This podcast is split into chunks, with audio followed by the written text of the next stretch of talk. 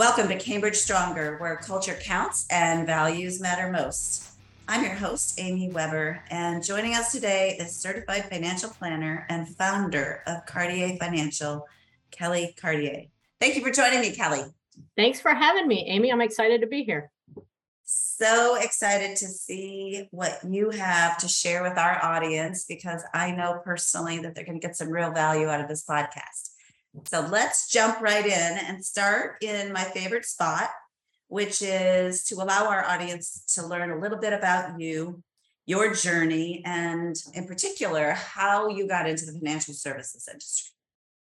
It started at an early age. I know I've listened to some of your podcasts, and it seems like some advisors get into it by chance. I knew, gosh, probably when I was in my early teens that I wanted to do this eventually.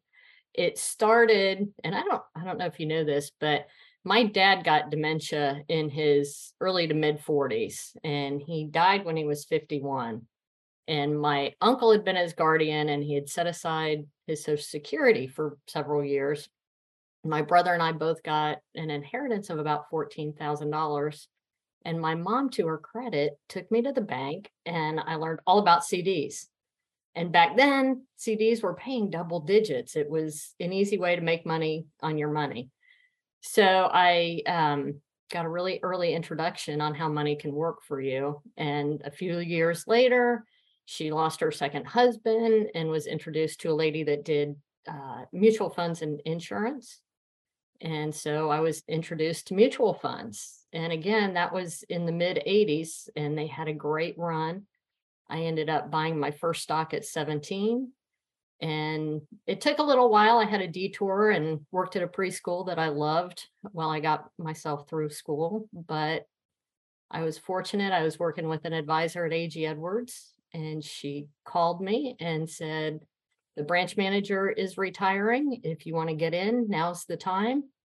And I got in and had the interview and got started back in 1997 couple of follow-up questions to that story. First of all, I'm sorry to hear about your father. I did not know that story. And this is what I love about these podcasts is even though you and I are good friends and I know a lot about your life, we don't usually sit around going all the way back to when we were 12 sometimes. So um, you know, that's awesome. But you know what's what else is interesting and I picked up as I was listening to you is that this was your mother realizing at a time when still that way today in some cases, but certainly back then, women weren't usually highly, well, even if they did know about the financial side of things going on in the household, they weren't the decision makers in many cases.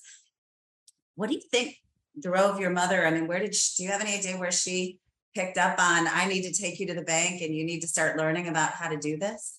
That's a great question. I am going to say it goes back to my grandmother. Um, she worked for Peat Marwick back when they were one of the big accounting firms. And my grandmother was the one who initially took me to the bank and helped me set up a savings account. And that was when I was elementary school. So I think my mom kind of, I don't know whether it was through osmosis or what, but she picked up on that and I, I give her a lot of credit. I think my mom and my grandmother are a big part of the reason I'm here. We always celebrate in the world and in our industry the women who maybe forged an early path in whatever journey it might be. Um, if for whatever reason they become quote unquote famous. But I think what we forget is there are probably hundreds of thousands of women out there that have been forging paths in tiny, smaller ways that never hit you know the big public view that lead to people um, such as yourself becoming really really successful. So that's uh, a phenomenal story that we should all keep in mind. And then the other follow-up question um, i wanted to ask is um, you talked about the start at ag edwards. So you've been you know in the industry for quite a bit of time but at some point you decided to go your own way you decided to form your own firm get into the independent space open up i think maybe in 2009 mm-hmm. sound right? Yep yes, we just celebrated not that long ago. A yes, big milestone for your company. So talk about that. What led you to that moment? And was it intimidating? What helped you get through it? Oh um, it was it was challenging. I had one call with one of the people at the home office that I had to go to for approvals. And the home office had agreed to reimburse a client for some fees that we didn't know under the new platform existed.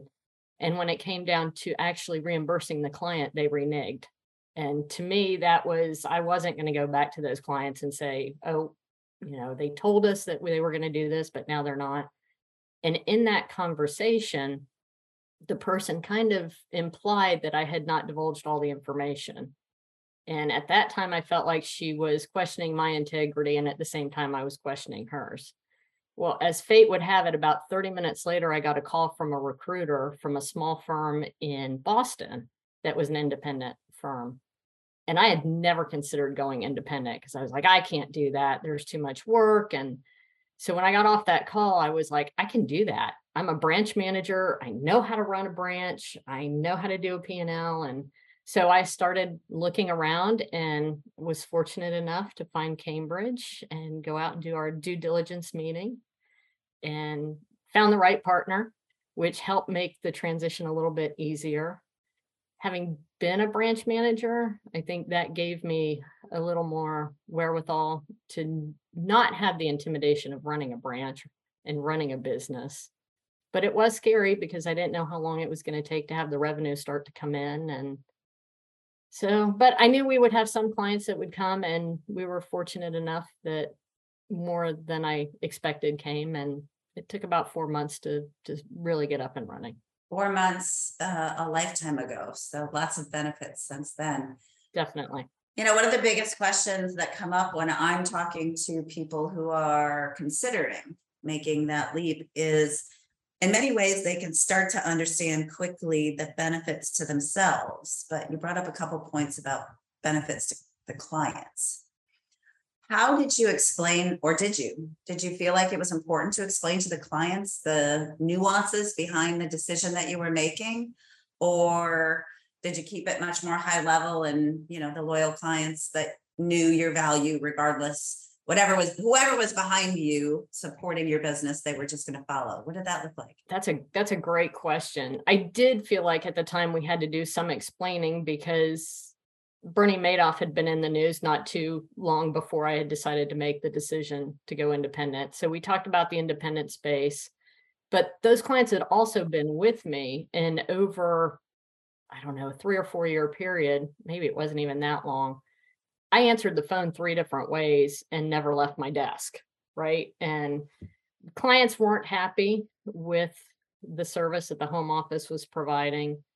Um, clients weren't happy. So the majority of my clients were very comfortable with following us going independent and and I think they knew who I was, so they were less worried. And then when I could explain the relationship between Cambridge and NFS and us and the difference between that and Bernie Madoff, it, it made the transition easier.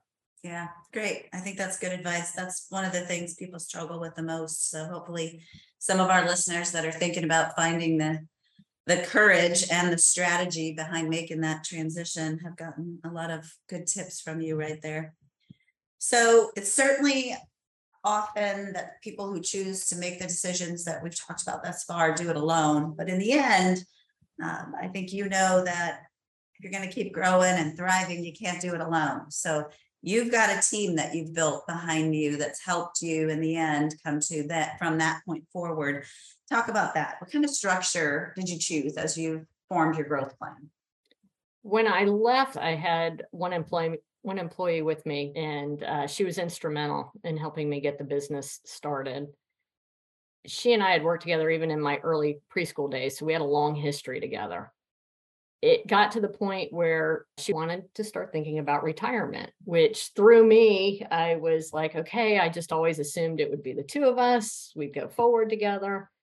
So I started to look for for replacement and after a, a, try or two found the right person and i now have brittany ricky out front and she greets all of our clients takes care of all the paperwork does all the follow-up she's invaluable to helping the business run smoothly during that time period i also met a college student brittany rose who I we were working a charity event together. And I mentioned to her if she wanted to do an internship, let me know. And a few months later, she reached out, came on came on board, did an um, internship, and I offered a, her a position. So she worked part time until she graduated. She is now fully licensed with both uh, the FINRA licenses and also her insurance license. So she and I work together on all of our clients. We're positioning it now where she works with most of the new clients that come on board. We meet with them together, and then I explain that I'm later in my career. And uh, I've got so many clients that I work with already that I want to make sure they're serviced well. And you know, Brittany's been with me eight years now. So that transition has actually gone pretty well. And last year, we had a client come in and his grandparents were some of my first clients at and then his parents became clients and i think his parents forced he and his sister to come in and open accounts when they were teenagers he's now married has a child came in for some planning and he was so passionate about saving and investing that i called him up after the meeting and said have you ever thought about doing this and he said oh i can't sell so I said, okay, what if we can create a position where you can help support us? And so Josh came on board in September of last year. He's working on his licenses, but I feel like between the four of us, we're going to be able to continue to service clients. And I've also part of this is is with help from Cambridge and the succession team. Realize that you have to plan for those events that you don't want to plan for. So I know if something were to happen to me and I had to be out of the office or I became incapacitated, that I have a team there that can still take care of the clients. Yeah, you really built a rock solid strategy there, in my opinion. And you know, you crossed a big milestone recently. You are a premier club member at Cambridge. I know from discussions with you that maybe 10 years ago you would have thought that was a goal too far. What would you say to the audience with some of the, a couple of the tipping points? Like, what do you do at different stages as you're growing that that really kind of pushed you through whatever ceiling you might have hit at a period of time in your growth strategy? Oh, part of it, I think, is just luck and time in the industry. But I also think part of it is not being afraid to add those team members because one person can only do so much. So to to bring on people that can help us do all the things that have to be done. And it's gotten with the regulation, it's gotten even more so where we need extra time to to follow up on things and do the paperwork. And so I would say don't be afraid to give up some revenue to build out a good team. Because every time I've done that, it seems like the revenue continues to grow. And I end up making even more money than I had realized I would do after bringing on a new team member. Same thing, oddly enough, even at Cambridge at this stage of our size, you know, I have to encourage managers sometimes. We sometimes need to hire before we need it because you need to envision that growth and you need to be able to know I'm going to get there. I think a lot of people hesitate and they want the growth before they take that step to hire someone else because it is a little scary, especially when you're smaller what if you don't grow? I never want to have to lay someone off. What is what if this doesn't work out? So there's a little bit of bravery that has to come with it. But when I see financial professionals hire before they need it, nine times out of 10, the growth will come. So good advice. So let's shift gears. We touched on this just a little bit earlier. The financial services industry is definitely making some progress in terms of diversity, but women still only make up 15 to 20% of all advisors, which 24 years at Cambridge, I think it's been about the same. So we're not moving the needle real fast. But how would you advise a woman who was looking to start a career in financial services? That's a, that's a great question. It's definitely not an easy industry to break into. I was very fortunate when I started, I was hired by a female branch manager. And there were two other females in the office, two, two other female advisors. So I think if I remember correctly, we were four men and four women, which when I started to attend the conferences, I realized was not a normal thing in the industry. I would say if you are a college student today looking to get into the financial planning business, I would look for the opportunity to do an internship, just like Brittany did. um, especially if you can find some a team in the area where you want to be after college. Getting those introductions, learning about the office. Um, hopefully, you'll find a team that wants to bring you on board. If your second career or you're looking to make a change, I think it's a lot harder, but I would suggest talking to family and friends and find out who they're using. Talk to your own advisor if you have one and try and get that introduction and look for a team that's going to value bringing on someone new with your strengths. Good advice. I sometimes believe that they shy away because they don't actually know what we do. And they have a different perception than what reality is. A lot of the women I meet, the and I know with you too, the ultimate goal is to help people. Right. Right. And I think they just envision a lot of spreadsheets and research and analysis and certainly that's part of it and some somehow you have to get access to that that uh, but that that's not where the fulfillment is right? The fulfillment is helping people. Do you have a story that you could share that made your heart swell when you were able to help one of your clients with something challenging? Oh gosh. I would say one of my one of my first I had a librarian come in and she was in her mid 70s and she had all these different accounts at different places and we brought everything together and I, I looked at everything and I asked her why she was still working and she said well I have to work I don't have enough income coming in. So as we worked together I showed her how she could retire and pull income off of her portfolio and I don't think she thought it was possible that she'd ever be able to retire. So when she actually pulled the trigger and set her date, it made me feel really good about being able to help her do that and realize that she could stop working. Yeah, that's awesome. That's awesome. Great example. And there's so many more. I know you've been doing this a long time. So, you know, there's many people that have benefited, but I just think it's a really powerful message to try to get out there to not just women, but uh, anyone that's thinking about our career. So, before you were brave enough to go out on your own, you did some other things within the industry, but how did your knowledge and skills that you learned in some other roles relate to what you do today? How did what transferable skills? What were the things that you did focus on in past lives that you brought in and thought you thought were really powerful in helping you reach this level of success?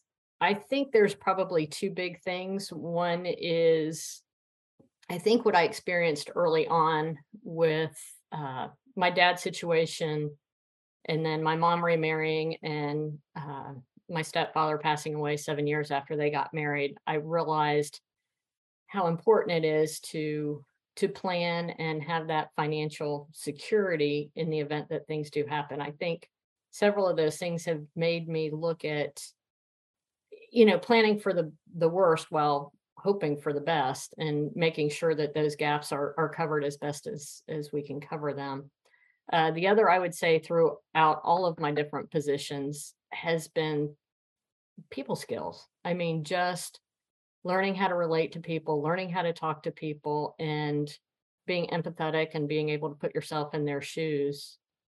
It, it's not about spreadsheets, it's not about selling, it's all about the client relationships. And I, I think that's made me that has helped to make me more successful is because I am good at connecting with people. I agree. In our business and in many other businesses, we often talk about risk versus reward. And we've spent a little bit of time already in our conversation talking about this, but we talked about the concepts and the you having the foresight and the bravery and the courage to make the leap, but process is important as well. Were there any items in the more tactical process environment as you were deciding to start your own firm that you think we should share with the audience in terms of I've made that I'm going to do it. Where do I start? Did you hire a consultant? Was it just simply having to go out and find a building? Like what what what comes first? Oh, I, I will share with you. We had the building because we were working out of an office that I owned, and they had written in the lease that if I left, then they could get out of the lease. So I was like, that's great, get out. Um, but it's funny, I didn't really, I kind of stumbled into the process. Uh, we, I remember we went to go get our city No, we went to go get our water turned on for the building under the Car- Cartier financial name. And I didn't know. They said, well, in order to get your water turned on, you have to have a business license. So we went to the city to get our business license, and they were like, well, you have to get a county license before you can get a city license. So there was a lot in the process that I didn't realize had had to be done. Um, there were other things like you know liability insurance and and workers compensation and all those things that i had not had experience with luckily i had a great insurance agent that helped me with some of those things but it it was not easy i will say i was fortunate that the transition team at cambridge helped a lot as far as the tactical with working on the client side and being ready to navigate the FINRA and SEC regulations and how to go about the process. And I learned that that's different when you're coming from a wirehouse versus coming from another independent firm. So there were a couple of, of hiccups and challenges there, but I really feel like we were fortunate because I did stumble along the way in the beginning.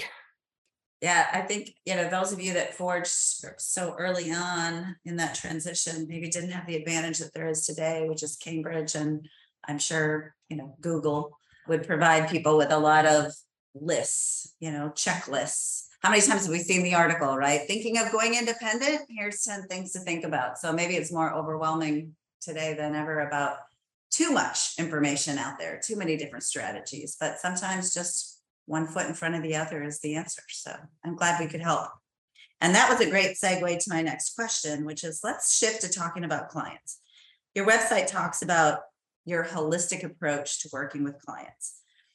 How does that differentiate you from other financial planners? What does that method entail? How do you approach your process with the clients? I think in today's world, a lot of advisors do take a holistic approach to working with clients. Um, we may be a little bit different in that we don't do a full blown financial plan right out of the gate.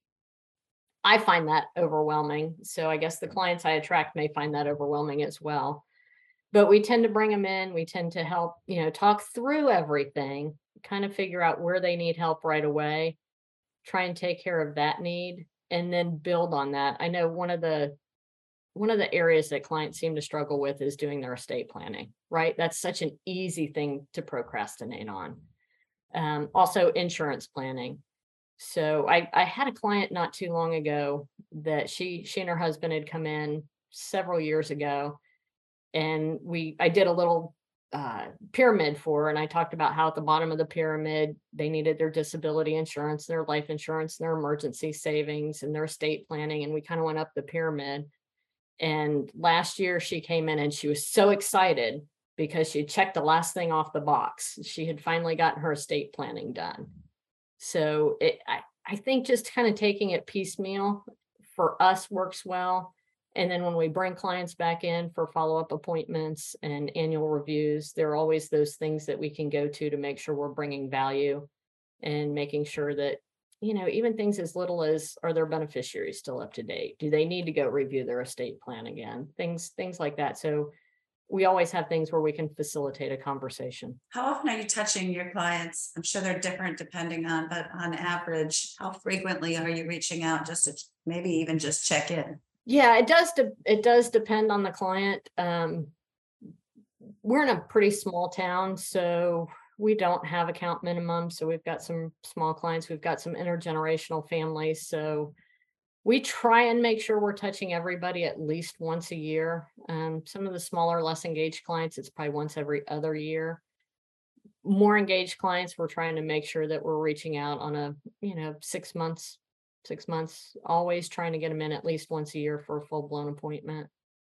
But it really depends if they're if they're making distributions from the portfolio. We tend to touch base a little more, especially in markets like we've got right now if somebody we know is more skittish with markets, we're reaching out more right now, just trying to touch base. It's been a lot easier with the tools that Cambridge have provided. You know, in today's world with texting, it's real easy to let somebody know you're here and you're thinking about them. And I think it's a great way to keep in touch.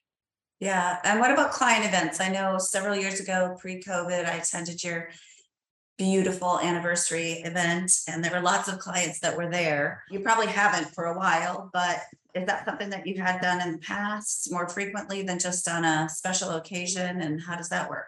Yes, we do need to get back. We've been talking about that in the office about getting back and doing a Christmas event for clients. So I'm hoping we actually get that done. We're looking at a couple venues right now, but we have done that in the past. Um, we've done things like a mani-pedi night. Uh, we've done, we've rented out the local theater and done uh, live uh, theater production shows. Um, we rented out the movie theater in a neighboring town and and showed a Christmas movie. I was amazed at how many people had not seen It's a Wonderful Life.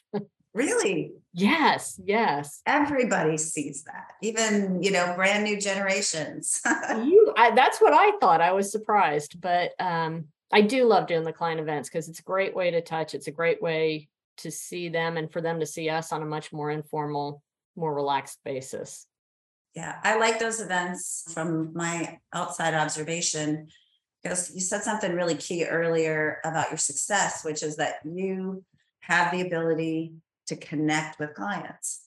And clients, at least in many of the practices and businesses that we serve, that's one of the most important components why they stay and why they're loyal is they see Kelly as a human being in their sphere of influence that cares about their well-being not just the money lady.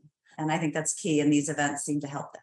I think that's one of when we talk about risk and reward, I think that's one of the rewarding thing is is when you know you've connected with clients to a point where they come in and they they say such wonderful things about what you've been able to do for them and uh, you can't put a price on that you can't put a, a dollar value on that that's been one of the greatest rewards yeah you do a great job so, shifting again to a new topic, we have you as a member of our Operations Advisory Council. Cambridge is very much about getting what we call voice of the client. So, we form these advisory councils in many different ways, and operations and service, of course, is a big one. So, we value your contributions to that. Thank you for being on that council.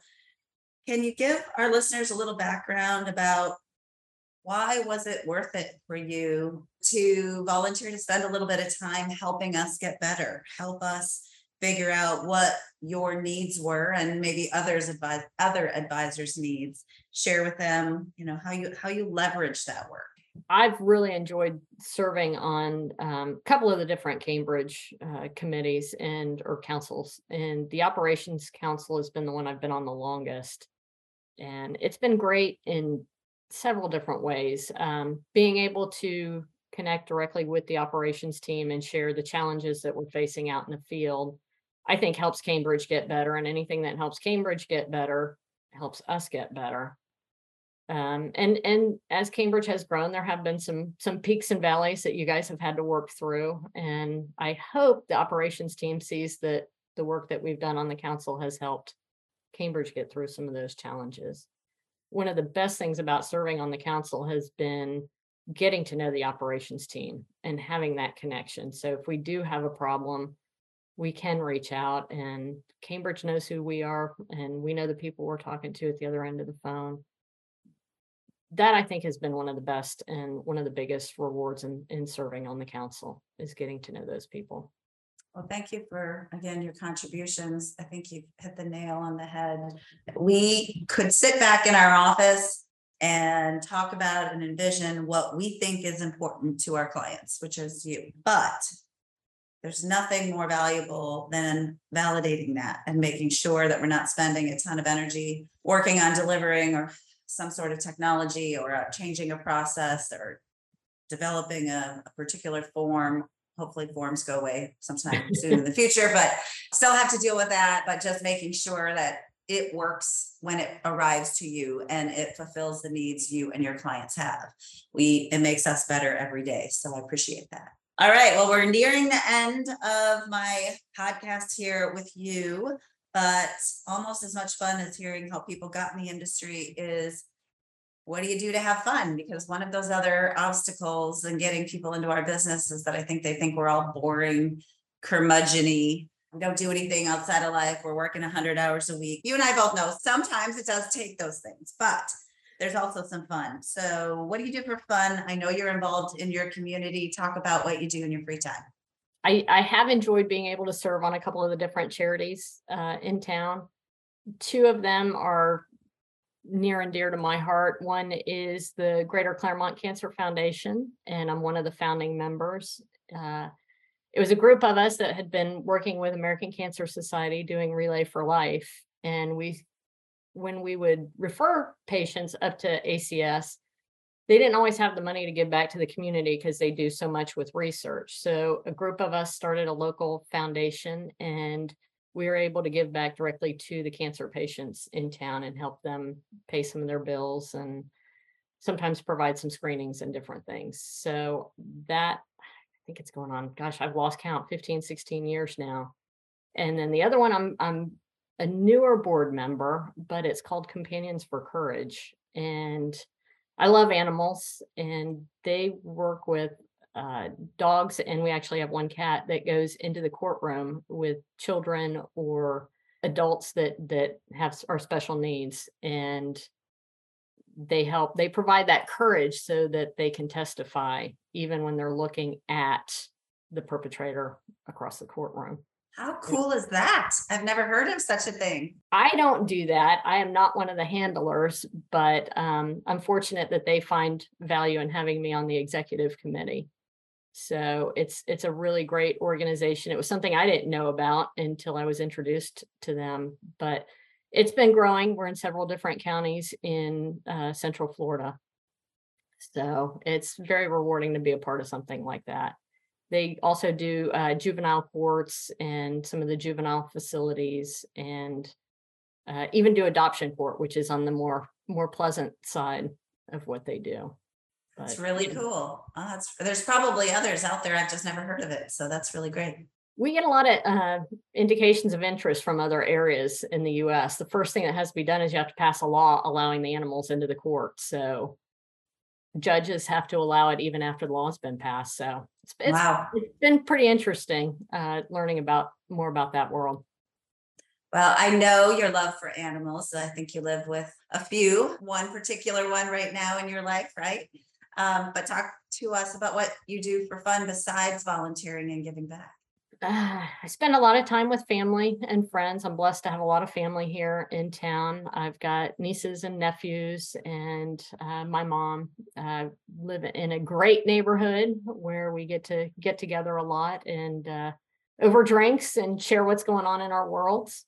I've really gotten into cooking a lot lately, which has been a lot of fun. I didn't realize how creative you could get with cooking in the kitchen and I enjoy my downtime being by the pool and reading and uh, working out. So, and I enjoy travel. Travel is probably the the most exciting thing that I do. I've I've been to some great places and have some great friends that I travel with. What about your annual lobster trip? Talk about that because I think that's one of the most fascinating things about you. Well, I did just finish that trip. We go down to the Keys as a family every year, and my nephew's father-in-law has been doing this since his since he was a teenager and he introduced my nephew to it and they introduced me to it so we go down every year for uh, lobster season first week opening week is august the 6th and we pull behind a boat with a snorkel and a mask and when you see the antennas you dive down and do your best to catch a lobster with a stick and a net That sounds so crazy and intimidating to me. So I have just been so impressed when I listen to your stories. It is so um it's so challenging. I mean, uh, sometimes you're fighting against the current, and it, it's uh, a great workout. And you're out in the sun and out in the water, and sometimes you get to see little nurse sharks out there, and you see the the coral and and the starfish. It's it's just a whole nother whole nother world underneath the water. Yeah, I, I agree. So listeners, uh, the moral of the story is there is life beyond the office if you choose to take advantage of it. That's for sure. Kelly, uh, before we close, any other last advice you have or something you think you should share with the listeners that I didn't ask you that you think is important for people to know? Oh gosh, I would just say if you're new and starting out in the business, stick with it. It takes a couple of years to get started but it's a great career. It can provide a lot of freedom. It can be very rewarding and it's worth sticking out the hard years. It sure is. You have made it to the top, my friend. So congratulations on all your success. Thank you for trusting Cambridge and with your clients uh, and your work. And you're a great example of Cambridge Stronger. So I'm glad to have you on my podcast. Thank you for having me, Amy. It's been a lot of fun. Thank you for tuning in to Cambridge Stronger. I invite you to listen to my podcast episodes where I have candid conversations with genuine, inspirational financial professionals and leaders within this fiercely independent financial services industry. The best of the best, the strongest of the strongest. You can listen to my podcast on Apple Podcast, Google Podcasts, Spotify, Stitcher, Pandora, iHeartRadio, and the Podbean app.